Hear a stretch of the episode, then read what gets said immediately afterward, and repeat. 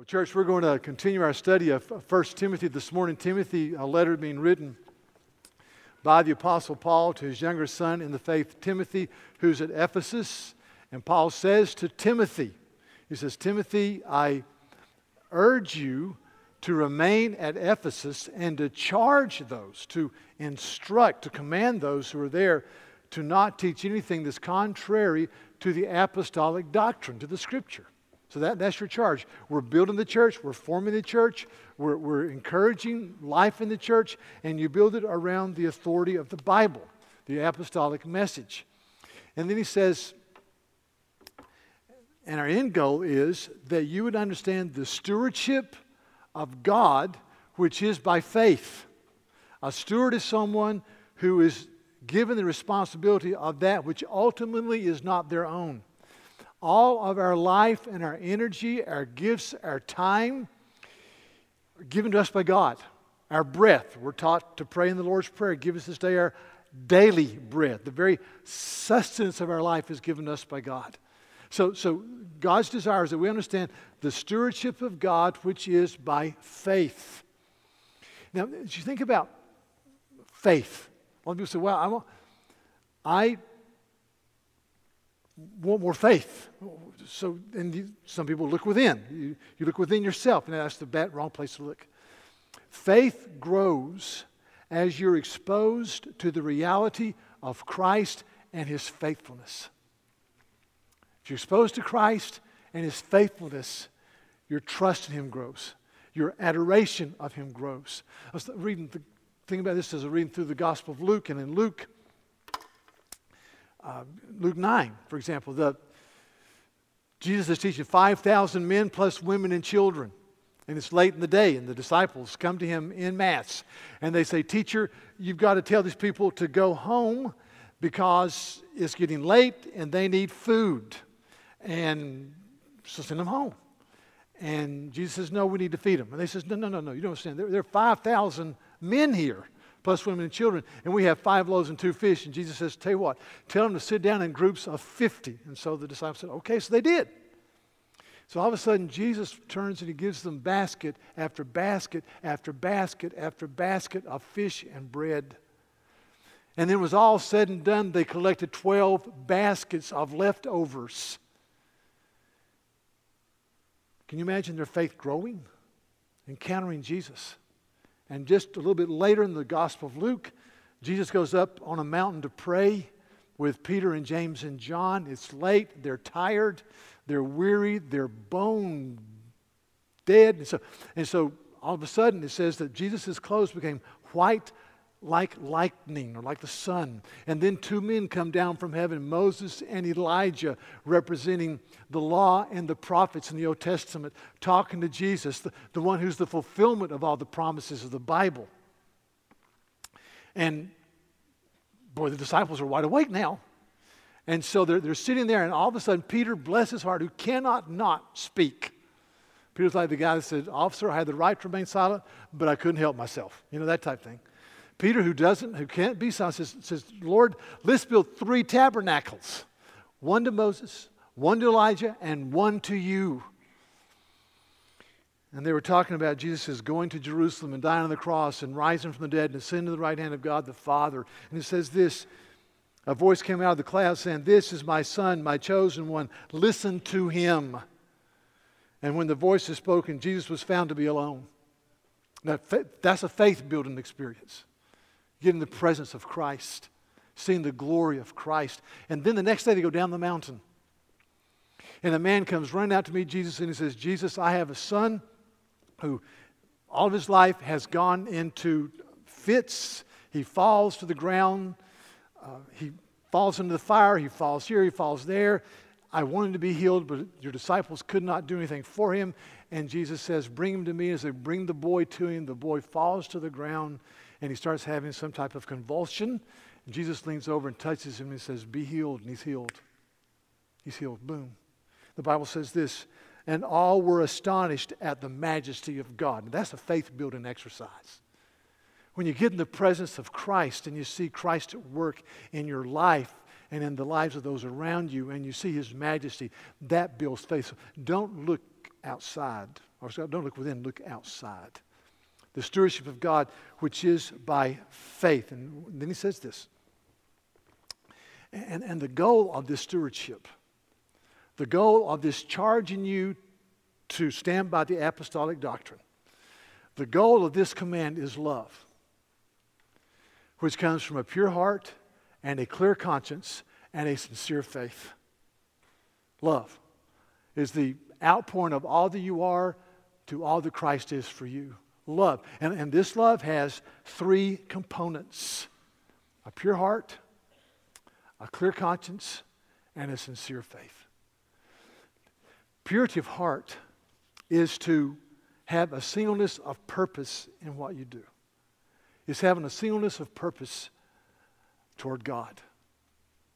It's having a desire to honor Him. Purity of heart comes from a couple of factors in the Bible. One example or one reason for purity of heart is in Psalm 51.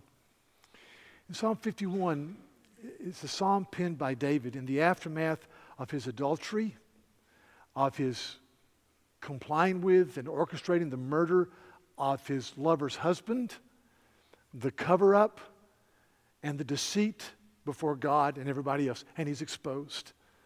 And then he pins this psalm. This is what he says, verse 8. Let me hear joy and gladness. Let the bones that you have broken rejoice. Hide your face from my sins. Blot out all of my transgressions. Create in me a clean heart, O God, and renew a right spirit within me. That's it, clean heart, O God. A right spirit within me. Cast me not away from your presence. Take not your Holy Spirit from me. Restore to me the joy of your salvation and uphold me with a willing spirit. As David looks at the devastation of his life, David says, A man reaps what he sows. And he says, When you go outside of the guardrails of God's protective word, when you go outside the guardrails of God's character and you shake your fist in the face of God, you pay the price. And so he says, Lord, I, I see devastation. I see that you reap what you sow. I see the sorrow, the heartbrokenness. I see the destruction in my own family. And I plead, create in me a clean heart, O God, and renew a right spirit within me. Do not cast me from your presence. Do not take your Holy Spirit from me. Restore to me the joy of my salvation. So, you see, one, one focus of the pure heart is God, I see devastation. I don't want to go there. I see heartbreak. I don't want to go there. Another focus of the pure heart is found in the same concept in one of the last books of the New Testament, 1 John. In 1 John chapter 3, this is what the Bible says, verse 1. See what kind of love the Father has given to us that we should be called the children of God. And so we are. The reason why the world does not know us is that it did not know Christ. Beloved, we are God's children. And what we will be has not yet appeared, but we do know this that when he appears, we shall be like him because we shall see him as he is. And then the conclusion. Therefore, everyone who has this hope fixed in him purifies himself just as he is pure. So, so purity of heart, purity of life, singleness of purpose.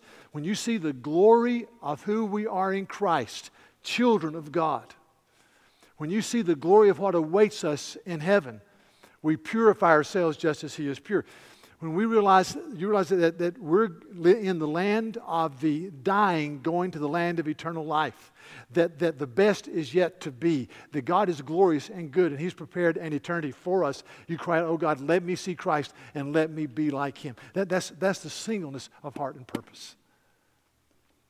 That, that's what it means to be pure in heart. It means pure in heart, it means to pray the Lord's Prayer that says, Our Father who art in heaven, first request, Hallowed be your name. God, you get the glory. I want to be radically God centered. Hallowed be your name because when you get the glory, I get the joy. When you get the praise, I get the peace. Your kingdom come. God, bring your kingdom. So rule in me by your word and by your spirit that I become like Christ, that, that Satan is destroyed, the church is increased.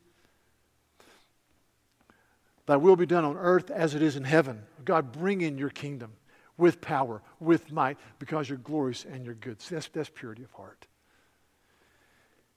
And then he says this a pure heart and a, a good conscience. A, a good conscience. Now, your, your conscience is your reasoning, thinking mechanism that allows you to make value judgments about what is right and what is wrong, what is best and what is not best. A conscience is developed in part by the culture. And there's a movie called Pinocchio.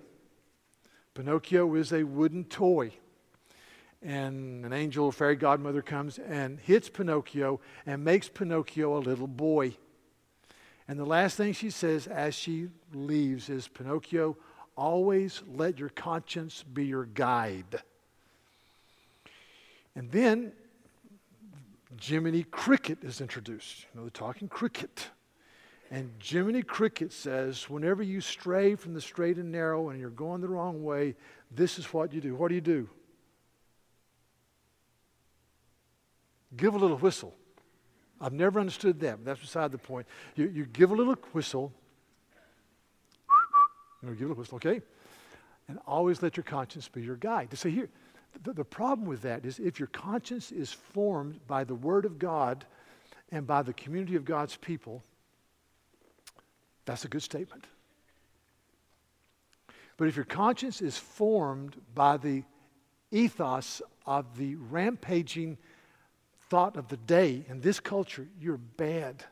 It's a bad place to be in many, many ways. We are, um, for example, in this culture, in case you listen to this tape in 30 years or whatever, CD, this is October 2014. We are now celebrating as a culture and saying that some things are right that were not even spoken of 40 years ago, not even mentioned. I mean, behind closed doors, maybe. Now it's celebrated, it's a right. And listen, I, I, was alive in 1970. It wasn't a great time. We had leg warmers. No, come on. We had big hair. We had the Bee Gees. It was not a good time in many ways. But, but uh, if, see, here's, just bear with me. There's a, there's a book that's been released. It's a New York bestseller. It's called uh, I think, The Balanced Mind by a neurosurgeon from McGill University. He just gets, he says, we live in an age of information overload. And he gives this stat. He says from 1986 to 2000, I think he says 11, it's 2011. From 1986 to 2011, we are bombarded with five times as much information in 2011 as we got in 1986. Now just think about that. Five times. Five times. So, so so I say to myself, self, if, if I'm going to be, all I have to do is just exist without intentionally pushing back, and I will just float down the stream of postmodernity that, that has no hand, no, no, no guardrails. Eh, that's just the way it is. So if, if you say, let your conscience be your guide, and you let the culture define your conscience, you're in trouble. You're in trouble. I just saw a headline this week about one of the Jenner girls. What's her name? I think I wrote it down. Don't want to get it. Kendall Jenner, 16, 17, I don't know. Bruce Jenner's her daddy. She's a half sister or something to the Kardashians or something like that. What, what, a, what a, a, a horrid, discouraging landscape that is. You know, Bruce Jenner was an athlete. He was a, he was a great Olympic athlete, and then he got hung up with the Kardashians, just got emasculated. I mean, what a joke. And then you just you look at her and you go, is this going to be another train wreck we see in slow motion in national media? It shows you on person after person after person after person. And it's just sad to me. It's tragic. So my conscience needs to be formed by the Word of God and the community of God's people as I talk to people. See, the Bible says in this book, 1 Timothy, you can have a, a cauterized or seared or dead conscience. He says in chapter 4, verse 1, he says this the Spirit especially says that in latter times some will depart from the faith by devoting themselves to deceitful spirits and the teachings of demons through the insincerity of liars whose consciences are seared, seared carterized, seared. They can't think well. And I can have a, a carterized conscience. I, I can believe lies. There's something called the Lake Wobegon effect. G- Garrison Keillor, Lake Wobegon, wonderful NPR program years ago. See, Lake Wobegon is where all the women are strong and the men are good looking and the children are above average, right? That's Lake Wobegon. There was a survey done among Americans that said, asked this question Are you above average in intelligence? And 63% said yes. Now, that's statistically impossible, okay? Okay? The, the, same question was asked of Canadians, and 70% in Canada said yes. So, you know, too much ice hockey and curling. They just aren't thinking very well. But, but, but it's just easy to not think well, the Lake Wobegon effect. Church, I need the Word of God in the community of God's people to think well, to have a clear conscience, a good conscience. One of the greatest moments in the history of the church was in April of 15 and 21. There was a simple Bible reading, Christ honoring monk named Martin Luther. Here's a drawing, painting. Luther has his hand over his heart, and he's standing before the Holy Roman Emperor Charles V and many of the ecclesiastical heads of Europe. Uh, realizing his life is in the balance. They, they put all of his writings before them on a table. You don't see it there, I don't think. And, and they said, Martin Luther, do you recant of what you have written? And Luther said, Can I pray about it tonight? And they said, We'll give you one night. Because Luther knew that if he did not disown what he had written, that he might forfeit his life on the spot. So it was pretty high drama. And so he spent the night in prayer and he came back the next day and he said, I do not recant. I, I, I believe what I've written. I believe that you're saved by by faith in Christ, not the church. I, I believe that popes and councils do err, and they have erred, and they will err, but God's word does not err. And then he said this one of the greatest statements in Christendom To sin against God's word or the conscience is neither safe nor sound. Here I stand. God help me. I can do nothing else. Here I stand. Boom. And really, the Reformation started. We're children of the Reformation. We love the gospel. But I just want to be honest with you. Now, if I had to have, if someone said, who's your, who are two or three people at your dinner that you could, your, your imaginary dinner, Martin Luther would be one. I love Martin Luther. I love his spirit. I love his spontaneity. I love his sense of humor. I love his, his capacious mind. But there, there is a horrid chapter in Luther's life. Late in his life, Luther wrote some things that were crassly, horrendously anti Semitic. Things like burn the homes of the Jews, destroy their synagogues because they weren't believing the gospel. He thought they'd believe the gospel. Romans 9 through 11, they'd come rushing in, but they didn't believe. And he became angry.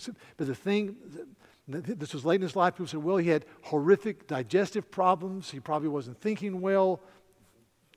Here's my problem my problem is that friends went to Luther and said, Luther, stop it. Quit. You're wrong. And he ran through every red light. And for that, I fought Martin Luther wonderful man, but, but that, that, that is a sordid chapter in his life. And I, I look at myself and I say, do I have people speaking truth to me?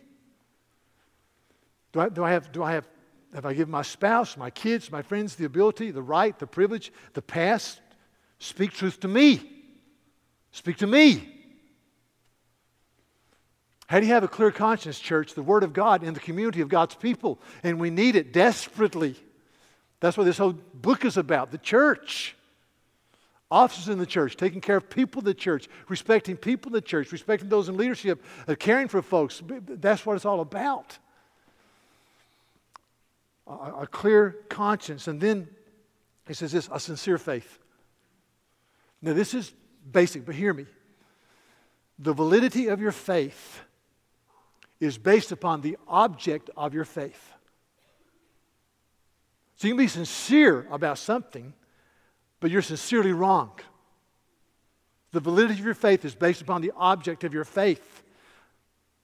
A couple of silly examples and a couple of tragic examples. I just read recently, about three months ago, about something that's going on in Manhattan among very wealthy people called Doga.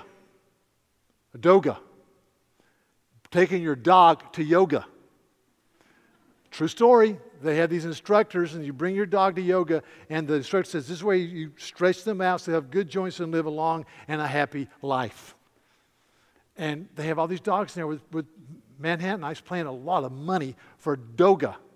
I would pay money to stand in the corner with my iPhone just to take some pictures. Now, are they sincere? Yes. Are they kind of nutty? Yeah. Did you know that Christmas is just two weeks and 13, excuse me, two months and 13 days from now? So if you're looking for that wonderful stocking stuffer, there's a new protein bar that's just been released. You can get it, this is true story, you can get it on the web. Just YouTube it or whatever. Not YouTube. What do you do when you order stuff? Huh? Google. Google. Yeah, Google it. That's right. I'm not very trendy. I'm sorry. You Google it, but you can order these things. I, I, I did not. I'm, i might. It's a peanut butter and jelly protein bar, but if you look in the side, it's made with cricket flour. You say, what is that? Ground up crickets. It's some peanut butter and honey with ground up crickets, and they're selling these things, and people are buying them. The perfect stocking stuffer for your loved ones. I'm going, really? Now, if you're a nutritionist, you may say, really, crickets are good for you. I'm going to take it by faith, okay? I'm not going to go there. But that's, that's just silly. So you go from the silly to the very serious and very sad. This is a man at a festival in Thailand, and all of those piercings are in his skin, jaws, cheeks, tongue. And he does this to ward off evil spirits. Now, you say to yourself, is he sincere? Believe me, you got to be sincere to do that. But he's wrong. He's wrong. And this man is uh, Abu Bakr al Baghdadi. That's his uh, nom de guerre. Uh, alias. He is the leader of ISA. Uh, 43 years old. He says he's the next great caliphate that will speak to all of the Sunni Muslims. Abu Bakr is the one of the father in laws of Muhammad, who was the chief advisor to the great prophet Muhammad. And so he's leading this incredible movement in the Middle East. A New York Times says that they claim, and they say it could be true, to have $2 billion to wage war through seizing banks, through taxes, through selling precious items, $2 billion. They have a guy in charge of their, their, their Facebook and their Twitter accounts who was raised in France, born in Syria, educated at Northeastern University in Boston, Massachusetts, with a degree in computer science, who is an honors student at Northeastern University, who now helps people put on their website the executions of people and the beheadings of people. Abu Bakr um, and Isa, or the, Islamic State, there are three ways of killing people would be uh, beheadings, crucifixions, and stoning people to death. Are they sincere? Absolutely. Are they wrong? Absolutely. Demented? Horribly wrong. They feel they're doing the world a service by killing infidels. That's it. That's us. And so now, all over the Middle East, they have any minority religion, including Shia, Muslims, Christians, of course, Kurds, are being forced out of their homes and in many places killed. So it's, your, your sincerity is only as good as the object of your faith. And he says here, I want you to have a sincere faith.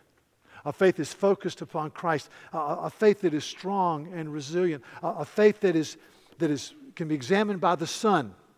There's a sincere faith. So pure heart, clear conscience, sincere faith. And then he says this. He says, some, some though, in the church. This happens in the church, he says.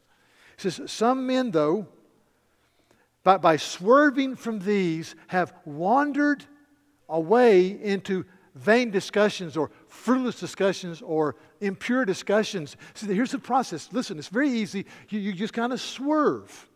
You get away from the teaching. You just kind of add a little bit to it or take a little bit from it, and something that's more palatable or makes you more of a spokesman. You, you, you swerve, you miss the mark. What it means to swerve, and then you, you just wander. You don't gallop, you just slip, slip, slip, slip, slip. And then what you're doing is vain discussions, it's fruitless talk.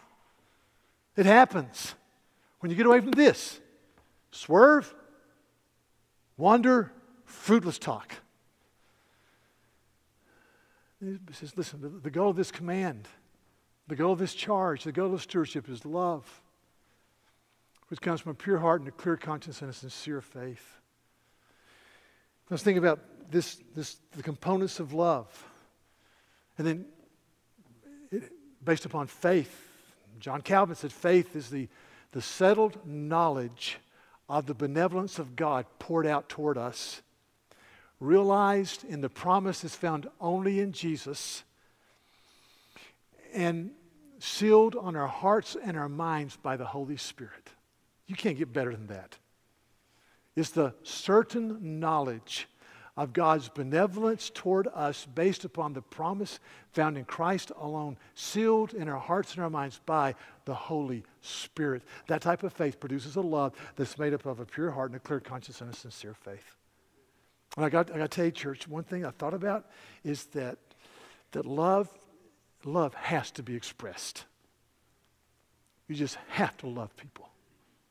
You just have to go the second mile because there's something in your heart that's just bubbling. And I can do my duty, I can do my duty, do my duty, do my duty, and I haven't really loved. I thought about this passage in Matthew chapter 26. Just listen. You know the story well. It says that when Jesus was at Bethany in the home of Simon the leper, a woman, we don't know who she was, but a woman came up with an alabaster flask of very expensive ointment, and she poured it on his head as he reclined at table. And when the disciples saw it, they were indignant, saying, Why this waste? For this could have been sold for a large sum and given to the poor. But Jesus, aware of what they were saying, said, well, Why do you trouble this woman? For she has done a beautiful thing to me.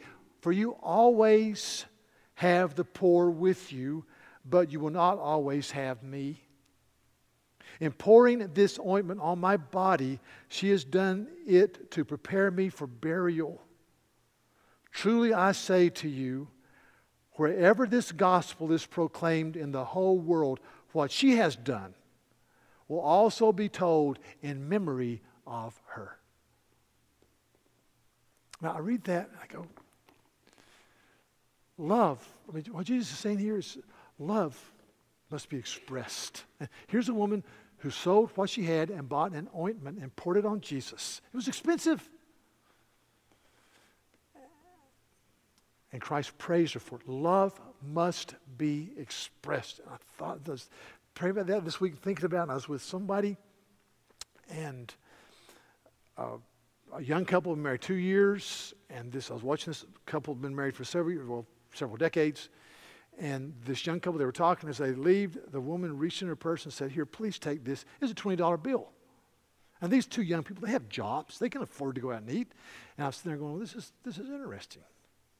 And she says, Here, just, just, just, she said, go to Chick fil A on, on, on us tonight. And you can buy a lot of chicken for 20 bucks, Chick fil A, you know? Now, I got to tell you, my first thought was, they can afford that. They, they then I thought, what an extravagant, kind gesture.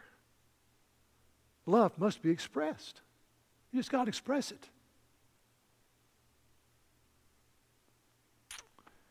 And then I was kept thinking about that, and I remembered something I should not forget. When I was first married, I was in seminary, and Sarah was in college, not grade school. Some of you said grade school. She was in college, okay? And uh, I was, we were both students. We were poor. I mean, we were just had nothing. I was a college pastor and a basketball referee and made nothing. And one week's was we had beans and rice, the next week just beans. You know what I mean? You, a lot of you lived there. It's a good place to live when you first get married. And there's a guy in the finance community in our church who knew I was on staff at the church working with North Texas State University students and Texas Women's University students. And he knew what I made and he knew I didn't make anything. And so he walked to me one day and said, This is going to be above our tithe. We're going to send, our wife and I will send you a check every month for you to use for how you want to use it. And they had three small girls. Every month for almost three years till I left, I got a $50 check from them. Every month. And it was gold. I mean, beans and rice and chicken. See, love, love has to be expressed. Now I just say, church, uh, is, from, I just confess to you, I, I do my duty, but do I really extravagantly love people? To go out of my way to love people. See, that's the outpouring. See, the, the, the end result of the apostolic message is a stewardship of faith that ends up in love, and love has three components pure heart, clear conscience, and sincere faith, and it's got to be expressed. That's what I'm saying. So we need just love people, you know? So sweet. It's just the, the, the scripture is so good. So good. Okay, well, let's, let's pray. Lord, thank you for the, uh, the day. It's just so good to worship, and it's so good to be with your people, and it's so good to sit down and open the Bible and to read it and think through it. And we just thank you. Um, thank you, thank you, thank you. Thank you that you're good and glorious and kind. Uh, may your kingdom come in our lives. Lord, I, I just pray that we would love extravagantly. Just love. And as we do that, get the, get the honor, Lord Christ, and uh, just, just work in our lives. Um, in Jesus' name.